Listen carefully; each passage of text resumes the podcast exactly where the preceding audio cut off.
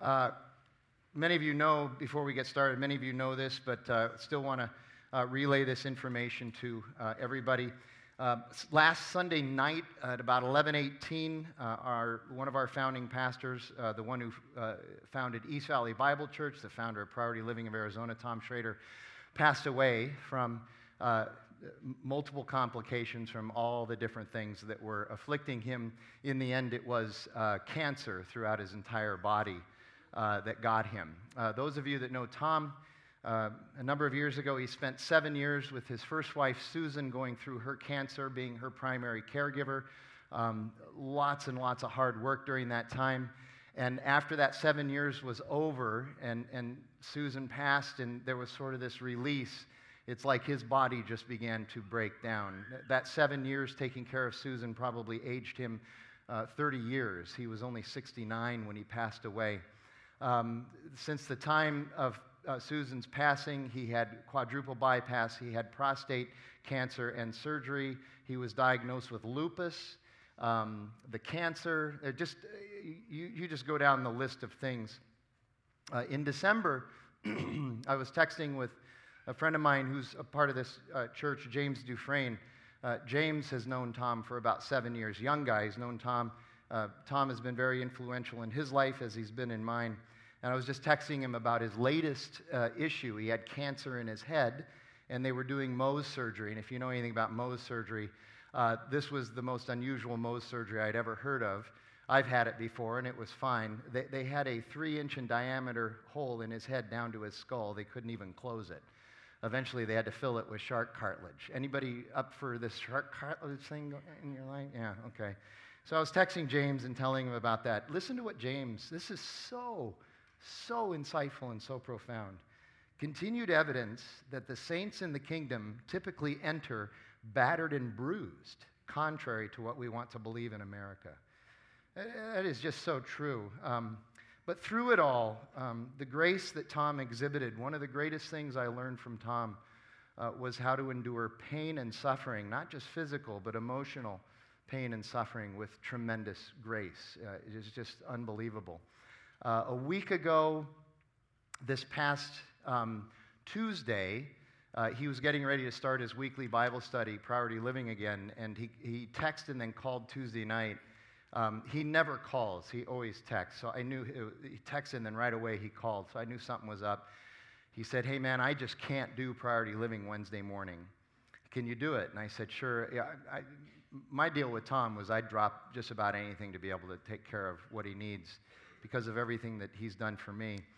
And uh, so I went and taught, sent him a text message uh, afterwards, like I always do. I said, Everything went fine, but you need to understand. Um, and, and I know he's a Seinfeld fan, and I'm sorry for those of you that don't know Seinfeld, but Tom is the one who said there is a Seinfeld moment in every person's life every single day. You just may not know it, okay? Um, anyway, I said, um, remember that episode when Jerry was dating, um, uh, oh, gee whiz, now Bette Midler. Jerry was dating Bette Midler's understudy. He was dating the understudy. Um, and, and so Bette Midler was going to be in the play Rochelle, Rochelle.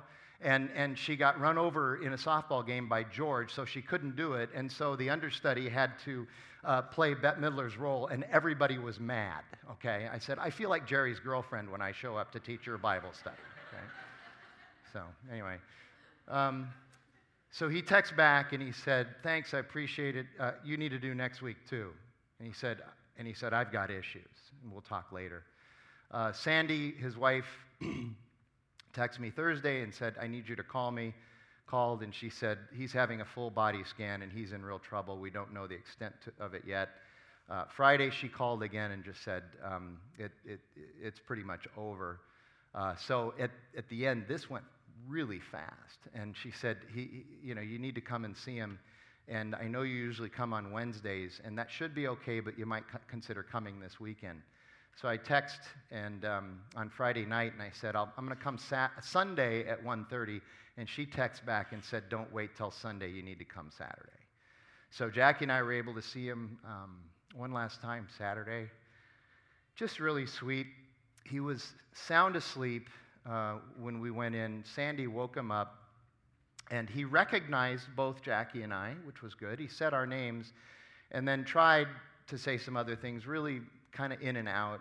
Uh, so we got to spend about 45 minutes with him. He, we sat him up, drank some water, just laying with him, praying with him, and, and all of that. And uh, so then Jamie Rasmussen, I love this. Jamie Rasmussen, the pastor from Scottsdale Bible, uh, walked in. Tom and Jamie were very, very good friends. And, uh, and so I, I squared up with Tom and I said, Tom, Jamie's here to see you. And he looked right at me and he said, He talks slow. Now, that's not the first thing I think of when I think of Jamie Rasmussen.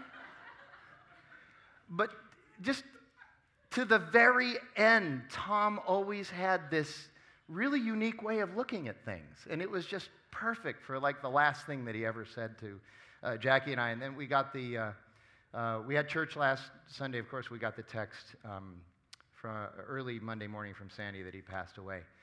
Um, I know there's probably way more information than some of you want, but he, he's really that important to many people in this room, and I know that you appreciate that. Um, his memorial service is going to be Saturday, February 2nd at 10 o'clock in the morning at Scottsdale Bible Church at their main campus at Miller and, and Shea. So uh, if you want to come, please, please come and uh, help us honor uh, and remember this great man. So uh, let me pray and we'll get into the message uh, tonight from John chapter 9. Uh, Lord God, we, we are so thankful for the gift of Tom everything that he's done, and such an amazing story from where he started. Uh, God, we, all of us in one way or another, just by being in this building, uh, have a connection to his ministry. And so we thank you for that. We thank you for how you equipped him and how you gave him uh, the willingness and the courage to follow his call no matter what it cost him. God, let that be an example to all of us. And let that be an example as well as we look at your word uh, this afternoon. And we pray this in Jesus' name. Amen. I have a little recommendation for this series that we're now in our second of 15 weeks, Love Walked Among Us, mostly looking at different passages from the Gospels about Jesus. Uh, little recommendation you, you really need a Bible for this series because we are going to be deeply, just as Cody was last week, and I will be this week deeply in the text. We're going to have the text up on the screens, that's true, but there are going to be times when the text comes off the screen and I'm going to say, now look at this verse. You got to look at this verse to be able to understand what we're talking about here. And so it would be really helpful if you had Bibles. We have Bibles in the back that one of our congregants provides for us. They're really nice uh, Bibles. They're the ESV that we use. You can grab one of those. They're, uh, they're near the giving boxes, rather conveniently. But at any rate, um, they're back there. Um, and you can grab one of those. You can take it home if you don't have an ESV uh, Bible. That would be uh, their gift to you. Uh, use your phones if you have the, and everybody has the Bible on their phone if you have a connection to the internet. So uh, if you have an app or whatever, just but but but be ready to look at verses as we go through this. So we're looking at all of chapter 9. We just read the first seven verses. And I have a little contextual note just to think about as we get started. At the end of chapter 8 in the Gospel of John, at the end of chapter 8, Jesus had been in the temple and he had been teaching there. And what he said so riled up the professional religious people, the Jews, the professional Jews, that they gathered to stone him, to execute him at that time. Now, stoning is a way of executing somebody that you're unhappy with. Uh, they wanted to do it without a trial or anything. They felt like he had blasphemed, and that was enough for them to do that. Stoning would mean you, you, you throw him down somewhere, usually in a, in a pit or a ravine somewhere, and you don't hurl little rocks. You hurl large stones on the person until they are dead. They tried stoning Paul once, and he somehow miraculously survived it. They wanted to stone Jesus, but he somehow managed to slip away.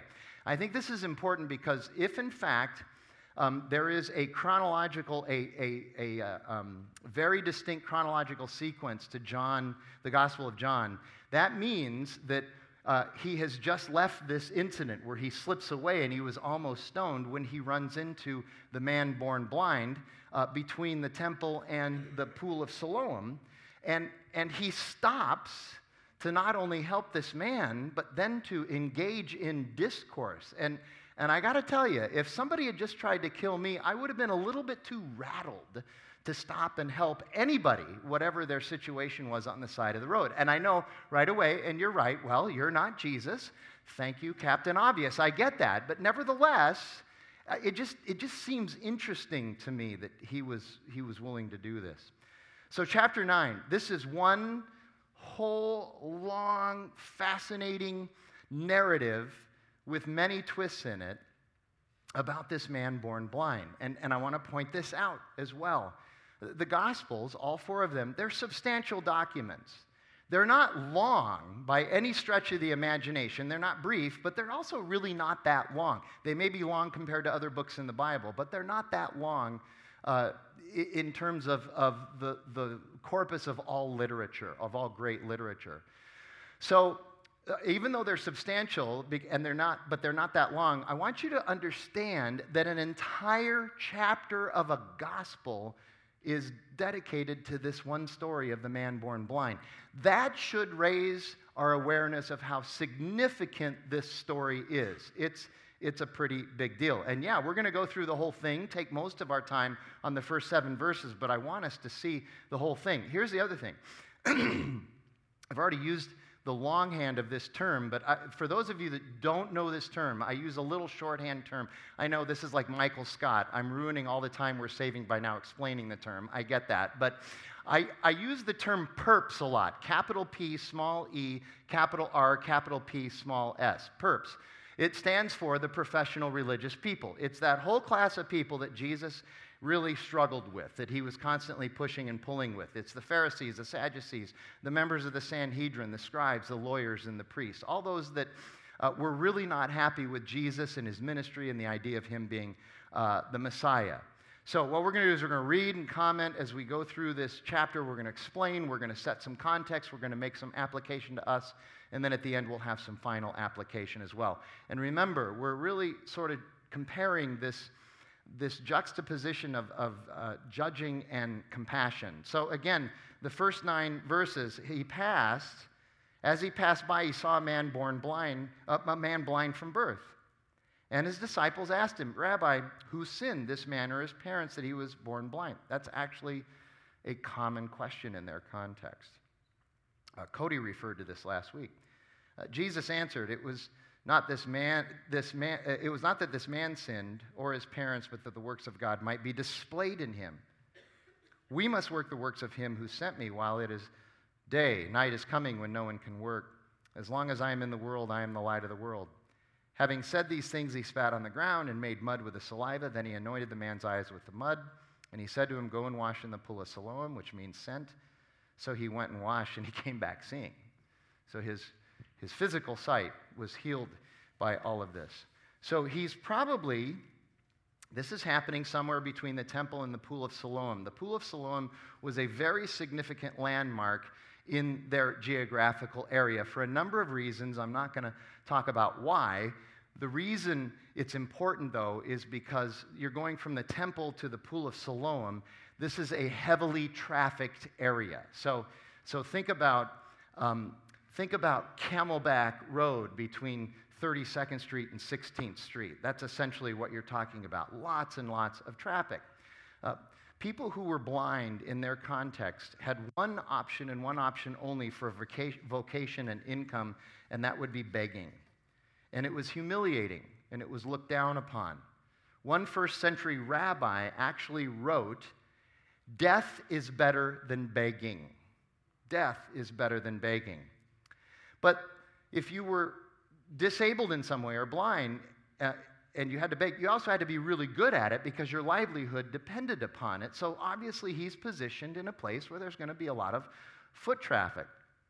And speaking of humiliating, look how the disciples of Jesus treat this man. They treat him as an object to be talked about rather than a person to be engaged. Can you imagine sitting there You're doing your thing, and then you hear this group of people start to talk about you without even engaging you.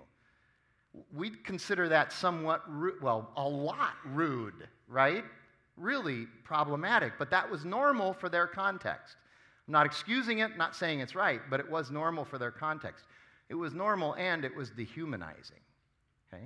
And verse 2 is a much debated theological, rabbinical question in their day.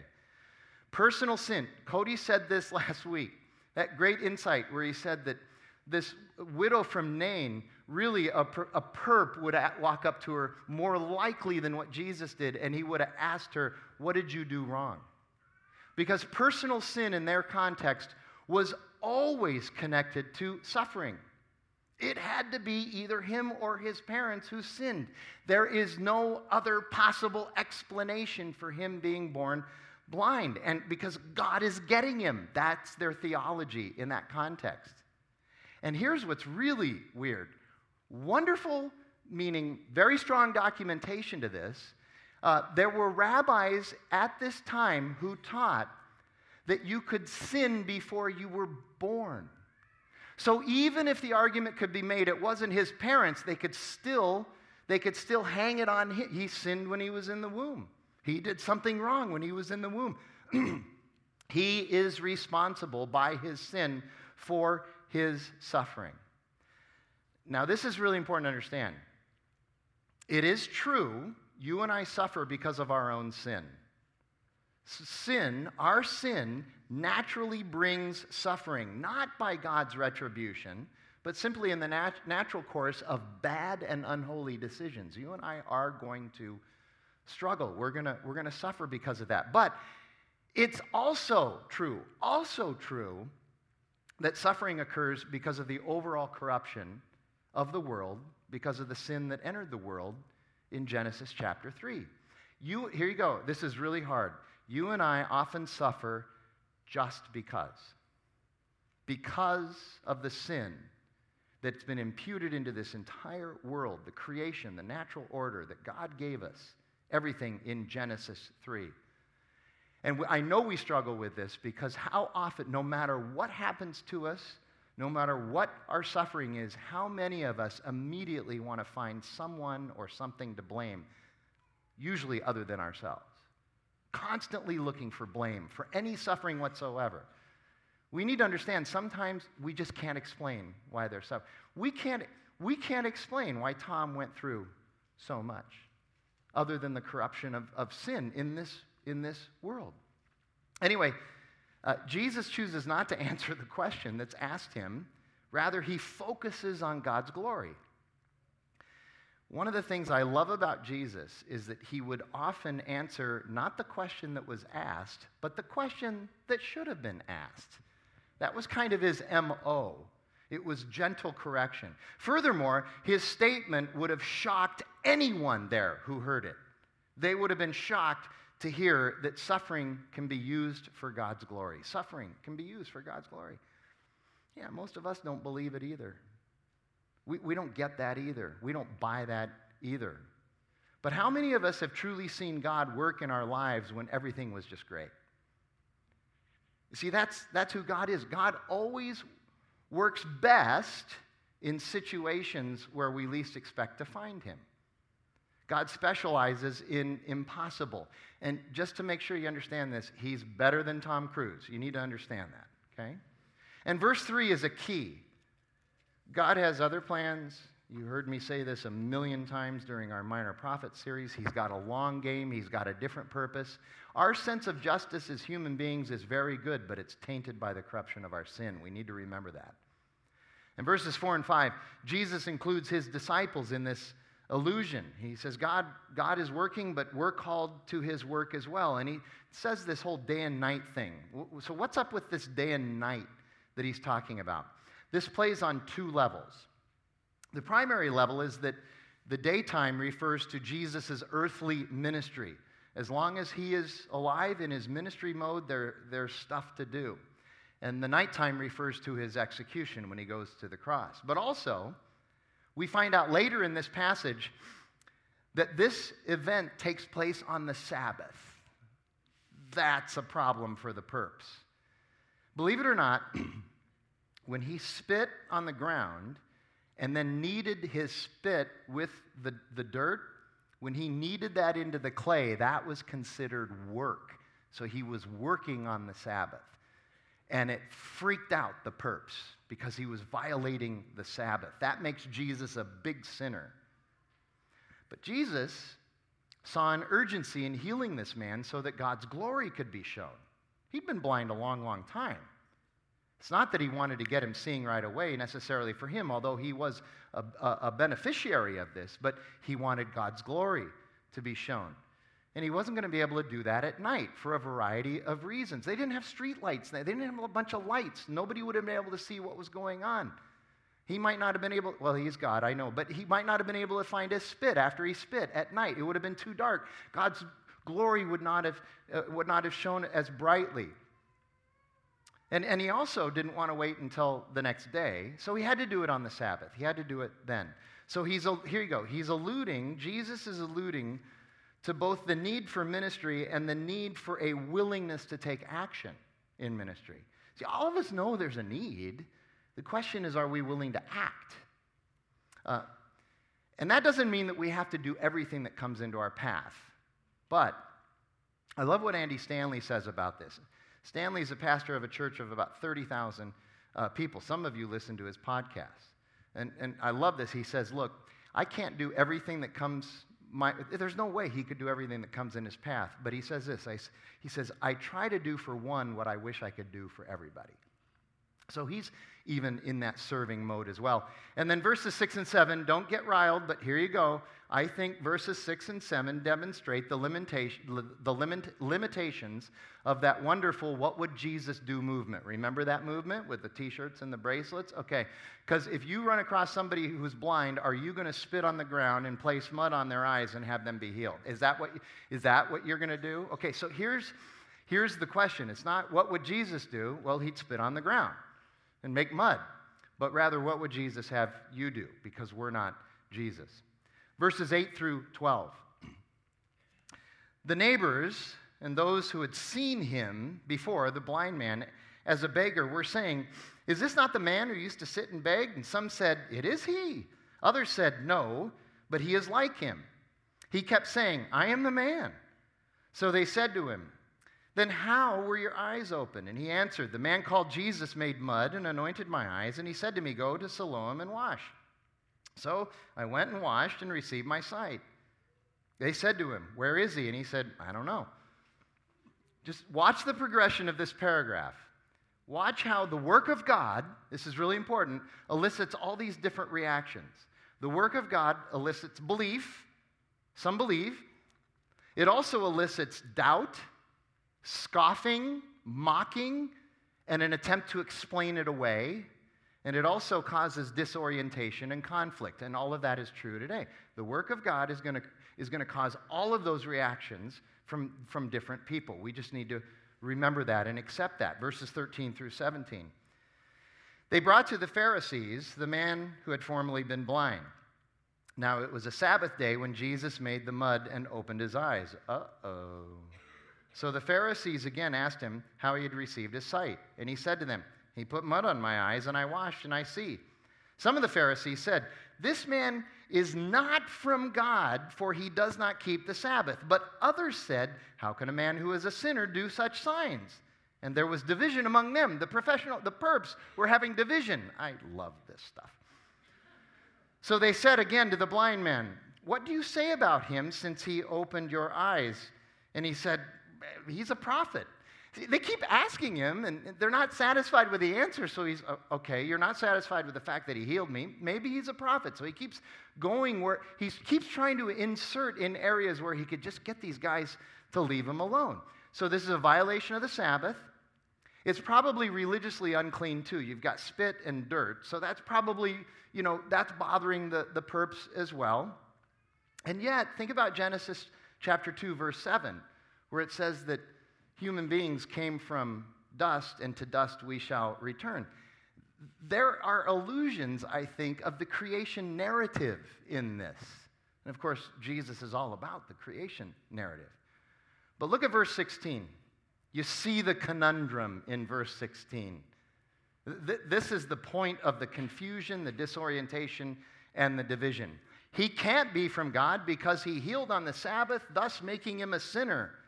Yeah, but if he's a sinner, how could he do such a miracle?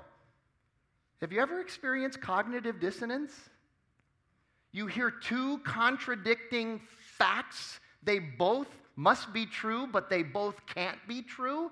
That creates disorientation. So they're all upset. But here's something I think is interesting. Consider this this guy, known throughout the community, born blind, been blind for decades, okay, he can now see. Isn't there something missing from this narrative? Didn't, why didn't anybody congratulate him? John does not record one person, one person walking up in the middle of all this going, hey, by the way, it's really cool that you can see again. Good job. There you go. Yeah. There's no celebration. There's no acknowledgement that his life has been changed, dramatically transformed. The problem is that their religion refused to allow celebration. That's really sad, isn't it? Because their religion is not about the love, grace, and mercy of, and God, of God, but it's about their power. That's why they couldn't allow celebration. Religion always eventually creates division. We need to understand that. Jesus didn't come to create division, but rather he came to create relationship and unity, and, and he calls for faith. Verses 18 through 23. The Jews did not believe that he had been blind and had received his sight until they called the parents of the man who had received his sight. They're spending a lot of time on this, aren't they? Okay? And asked them, Is this your son who you say was born blind? How then does he now see?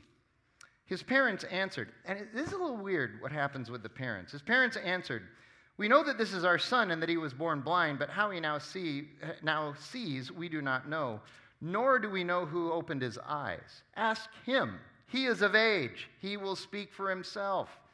Then you get a little internal Bible commentary here. I love this because you don't have to study anything. The Bible just tells you what's going on. Verse 22 His parents said these things because they feared for the Jews, for the Jews already agreed that if anyone should confess uh, Jesus to be Christ, he was put out of the synagogue.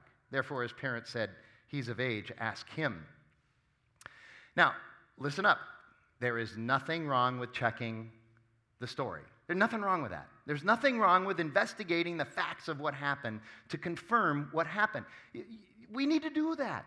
We need to confirm the stories. We can't just take everybody's word for things. There's nothing to under, nothing, nothing wrong with wanting to verify testimony. But what is hard to understand and what the problem is here is that even when the facts are firmly established and verified by the investigation of those who don't believe, they still don't believe. They don't believe.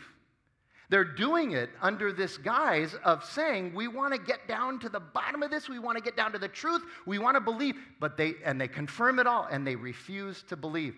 Luke Simmons, our pastor at Gateway during the, the preaching collective, says, it's not so much that they can't see, but that they won't see which is really just an iteration of what happens in the next chapter in John. John chapter 10, the perps are around Jesus again, and they're saying, Show us a sign so that we can believe that you're really the Son of God. And he's going, I, I just healed the blind. I, I've done everything. It doesn't matter what I show you, he says. It doesn't matter what I do. You will not believe because you will not believe. You've already decided you won't believe. There's nothing I can do. There's no answer I can give you. I can set your hair on fire by just thinking it. You still won't believe. It doesn't matter. You're never going to believe. The great scholar Donald Guthrie calls this a common demonstration of the sheer obstinacy of unbelief the sheer obstinacy of unbelief. Is there any chance that any of you in this room suffer from that condition, the sheer obstinacy of unbelief? And of course, the greatest irony is that the blind man now sees clearly while the perps are completely blind. Because you understand there's two levels of sight going on here there's physical sight and there's spiritual sight. It's the basis of amazing grace. How sweet the sound that saved a wretch like me. I once was lost, but now I'm found. I was blind, but now I see. I was blind to the truth of God, but now I see. we need to understand that Jesus' love always moves from death to life, but compassionless judgment almost always moves from life to death. That's the difference. And of course, look at the pickle that the parents are put in. Like, oh, oh, why are you talking to us? Now, we know from history at this time, and it's in the, the, passage, there was a rule in place that anyone who believed in and followed Jesus was automatically expelled from the temple or the synagogue. They were out, expelled. And, and it wasn't just that they couldn't come in, it was shunning in every part of their life. The people essentially died to everybody else their family, their friends, their business, uh, customers, whatever it was. And so this was a very serious issue for many people. It hampered them socially and economically, they became stigmatized. Now, the blind man had a, had a stigma in a sense as well, a social stigma, an economic stigma as well. Now his parents are dealing with it. So again, there's just this, all this shifting and maneuvering. So his parents confirm the facts of the case, but then turn the disposition of the case onto their son. Let him take the fall. We don't want our social standing or our business to suffer. Uh, the New Testament scholar Andreas Kostenberger writes this The fear of the parents of this man highlights one of the barriers to people believing today in Jesus. The fear of other people is stronger than the fear of God. You afraid of other people more than you're afraid of God? It's a mistake. Verses 24 through 29. So, for the second time, they called the man who had been blind and they said to him, Give glory to God. We know this man is a sinner. And he answered, Whether he's a sinner, I don't know. One thing I do know, though I was, that though I was blind, now I see. And they said to him, What did he do to you? How did he open your eyes? I love this. He answered them, I have told you already, and you would not listen. Why do you, why do you want to hear it again? Do you too want to become his disciples? Just kills me. Okay.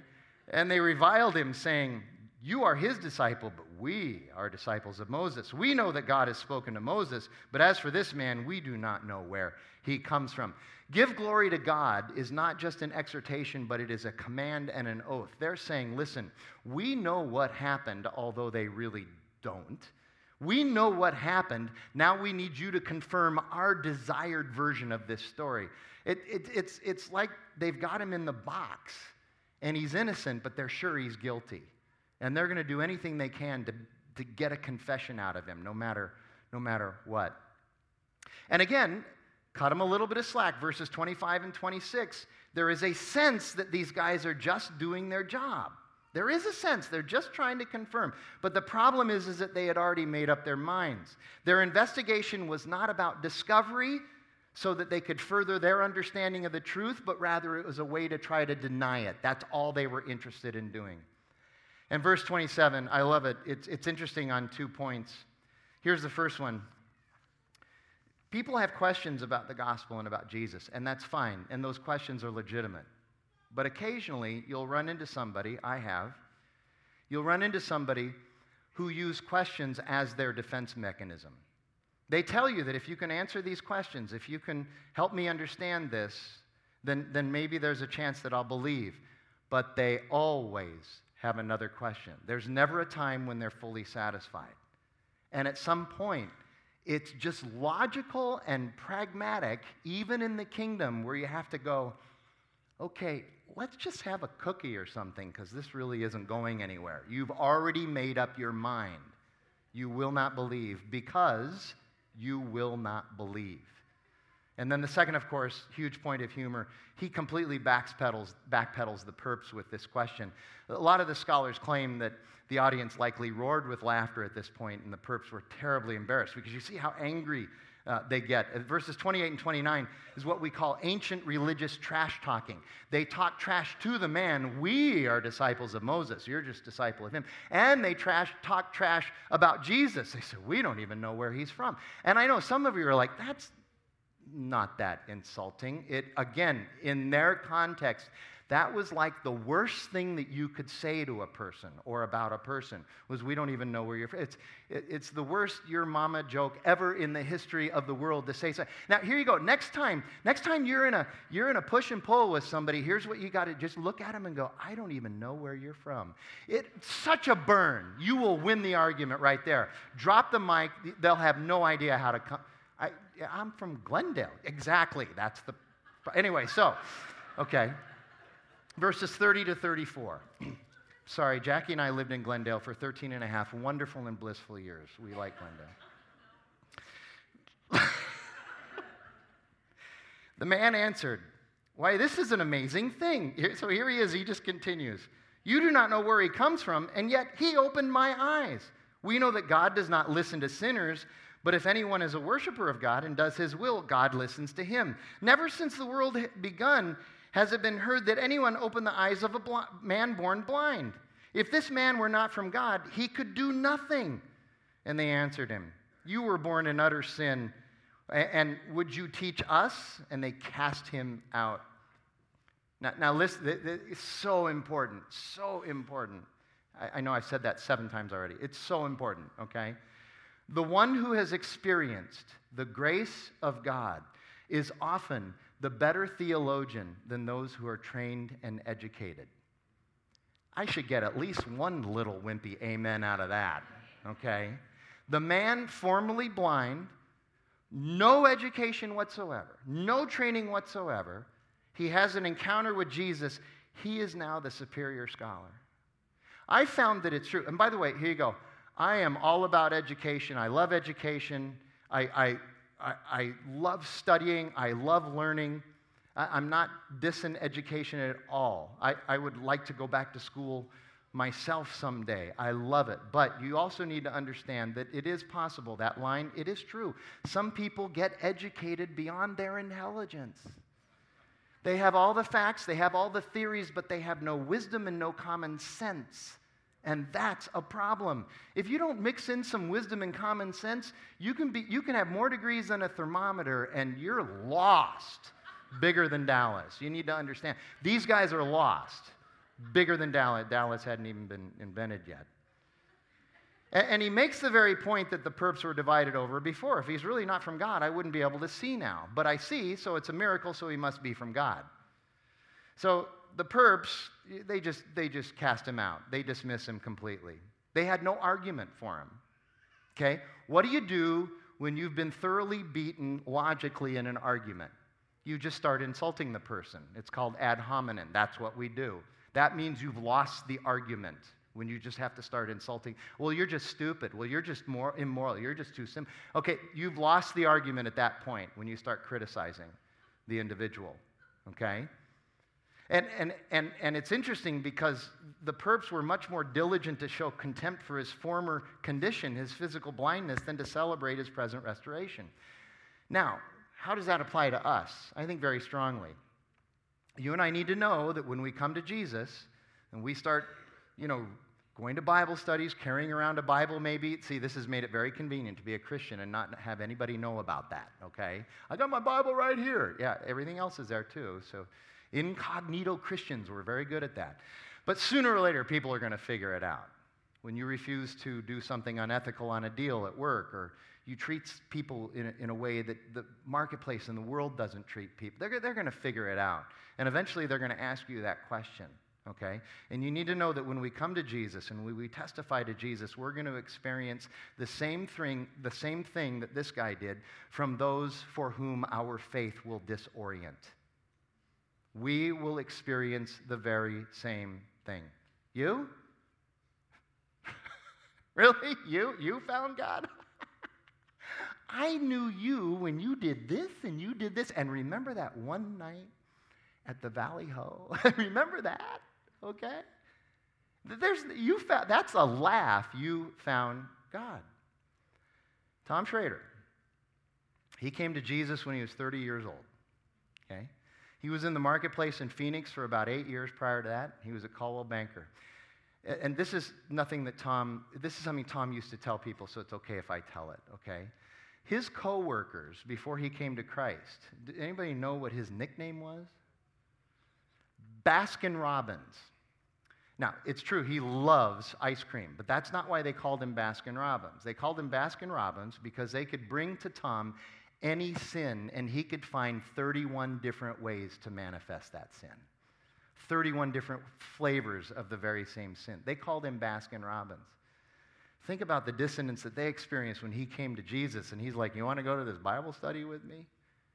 He got laughed at quite a bit all the time. I will tell you, because of the proximity of this church to my old, old, old, old neighborhood, occasionally somebody will wander in here that I went to high school with at North High School. And, and they can't handle the fact that I'm a pastor of it. They just can't handle it. They can't do it. And they, they all go somewhere, they find some other church to go to. They know this is not going to be good for them. because they don't know me in Christ, but they knew me in me. You see? But that's the transformation that takes place. Now, just a little heads up, I will tell you that I have found that people who graduate from Sunnyslope High School, they don't have that same problem with me. They, have been very nice to me. So, just to uh, let you know. Okay, so where am I? All right. Um, verses 35 through 41. We're wrapping up here. Jesus heard that they had cast him out, and having found him. So Jesus heard this. Now he goes and finds him. Okay, he wants to connect with him. And he said, Do you believe in the Son of Man? Do you believe in the Messiah? And he answered, And who is he, sir, that I may believe in him? And Jesus said to him, You have seen him, and he, it is he who is speaking to you. And he said, Lord, I believe. And he worshiped him. Jesus said, For judgment I came into this world, that those who do not see may see, and those uh, who see may become blind. Some of the Pharisees near him heard these things and said to him, Are we also blind? And Jesus said to them, If you were blind, you would have no guilt. But now that you say we see, your guilt remains. Some tough words there. 39 is the, the payoff. Uh, many ancient relig- religious uh, gurus, philosophers, uh, sages, they wrote and spoke of both moral and physical blindness, but they, they spoke especially of this idea of being morally and spiritually blind. So, so the perps should have known. Their, their guilt is rooted in their willing unbelief. And so willful blindness is guilty blindness. That's what Jesus is saying to them. And I know, I know the argument. I've heard it many times. Hey, hey, hey, I'm not willingly turning away from God. I just don't believe. God does his thing, I do my thing, and he's fine with it. Yeah, sorry, no, he's not. He's not okay. You may be okay with it, but he's not okay with it. Paul makes this argument very clearly in the first chapter of Romans 1 when he says, You have absolutely no excuse but to see God everywhere, that he's real and that he exists, and that he has a plan and a purpose, and, and he has a truth and he has a, a, a teaching. You, you need to understand that. The fact of God is simply self evident.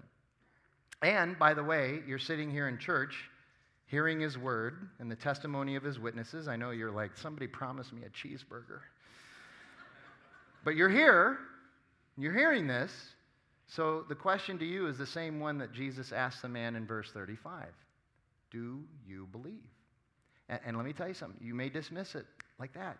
You need to understand this is the most important most deeply profound question anyone will ever ask you, and it matters how you answer it.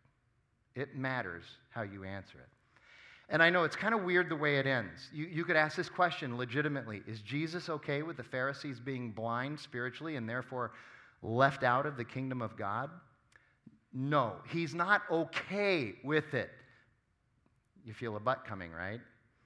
But there are always has been, and always will be some hearts that will not be penetrated. Sad as that may be. I call it spiritual Teflon.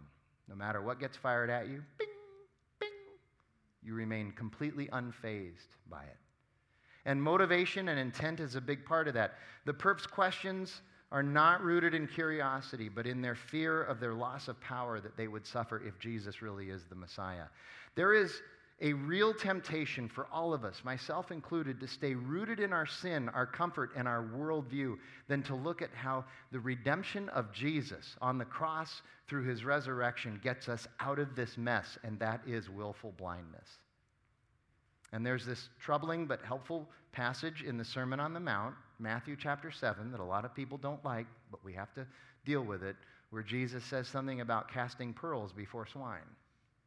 So, judging and compassion. Here you go. We need to understand Jesus is not anti judging, but rather he's anti our motivation for judging because most of us judge with completely wrong motivations, as this text shows. And by the way, this isn't the exception. The exception is somebody who judges with, the, with a pure and holy heart. That's the exception. All of us are in this. All I got to do is just say the 51, the 101, and I 17, and you all realize okay, we all judge with impure motives. Amen? Well, we do it in other areas as well. We do it in the marketplace, we do it at home. We're, the truth is, we're not good at judging. We're just not. We self righteously think that we are, but we aren't. Here you go. We judge so that we feel better about ourselves. We judge because it's easier and less messy than compassion. We judge because we are not self aware. We judge because we want to be God. We may not say it out loud, but we do. We judge because we believe our judgments, our judgments, unlike everybody else's, are pure and unbiased. We believe that. Social science research has even researched that extensively and proven it. Everybody thinks their judgments are pure and unbiased, but nobody else's are. That's just the way we are as human beings. Jesus is the one who received the pure, holy, and righteous judgment of God the Father on the cross so that you and I wouldn't have to. We don't have to be in charge of this kind of judging. We don't have to be in charge of this. We don't have to receive it even because of Jesus' work on the cross and the resurrection. Shouldn't that call us, instead of judging, to compassion? That's the point here. Chris Amaro, our pastor at West Mesa, said this When I am most reactive and judgmental, I am most unaware of what is really going on within me. I resonated with that so much because I've watched Chris, and that is so true about him. hmm. It's like he was sitting in, his, in my lap going, I know you, Frank. That's what it felt like. See, judging is, is rooted in, in an inability to be self aware. Compassion is an act of self awareness, it's an, it's, it's an act of self awareness of our own need for compassion. That's what it is. By the way, the etymology of the word compassion literally means together heart or together suffer. It's not that you're thinking about somebody else's suffering. It's not that you're thinking about somebody else's heart, which is a good thing to do. That's, um, that is empathy, and that's good. We need to be empathetic, but compassion doesn't just think, it enters in. You're with, you're together in that situation. So here's how I'll end. Here are the characteristics of compassion. And this is why it's hard to do. Number one, it's slow. It takes a lot of time to be compassionate, compared especially to judging. Number two, it requires an understanding of context and backstory. We are so quick to judge when we have no idea what's really going on, right? And then we find out later, uh, there was something I didn't know about and didn't bother asking. I just moved right to judgment. And that becomes a problem. See, here you go. We need to look in such a way that we begin to understand instead of just glancing and judging, glancing and judging. It, uh, compassion requires sacrifice. You're going to give something up to be compassionate. It, you have to enter another's space in order to be truly compassionate. We're not all that excited about that either. Compassion is up close, personal, and messy. And here you go, it calls for vulnerability on our part. And boy, do we hate vulnerability. And I know some of you right now, I know how you think because I think the same way. Okay, you, you, you, see those characteristics of compassion, you go, okay, but if I live my life that way, won't people take advantage of me? Here's the answer yes, some people will. And your point is? They thoroughly took advantage of Jesus. We're going to be taken advantage of. I don't like it either, but that's part of the deal. Okay? Here are the characteristics of judging it's distant, it's expeditious, it doesn't require critical thinking. It's Monday morning quarterbacking. I hate to use sports metaphors in this congregation because we're not all that much about sports, but you get this one. Monday morning quarterbacking is the act of criticizing without ever entering the fray. It's, here you go, we love this. It's having an opinion, but never being held responsible or accountable for the opinion. We love that. The person who sits and, and judges and criticizes, but never risks anything. That's the Monday morning quarterback. Judging can be explained as loving, but is mostly self exalting. And, and judging is usually motivated by a desire for power and not humble mercy. So think of Jesus. Wasn't he up close, personal, and sacrificial for us? That's compassion. Let's pray together. Lord God, we thank you for your word and its truth, and we thank you for this entire narrative being given to us, recorded for us. Um, God, help us to understand every bit of this story and why it, all of it is so important because it's really about us in so many different ways and about our need for your Son, God. So help us with that. We pray that in Jesus' name. Amen.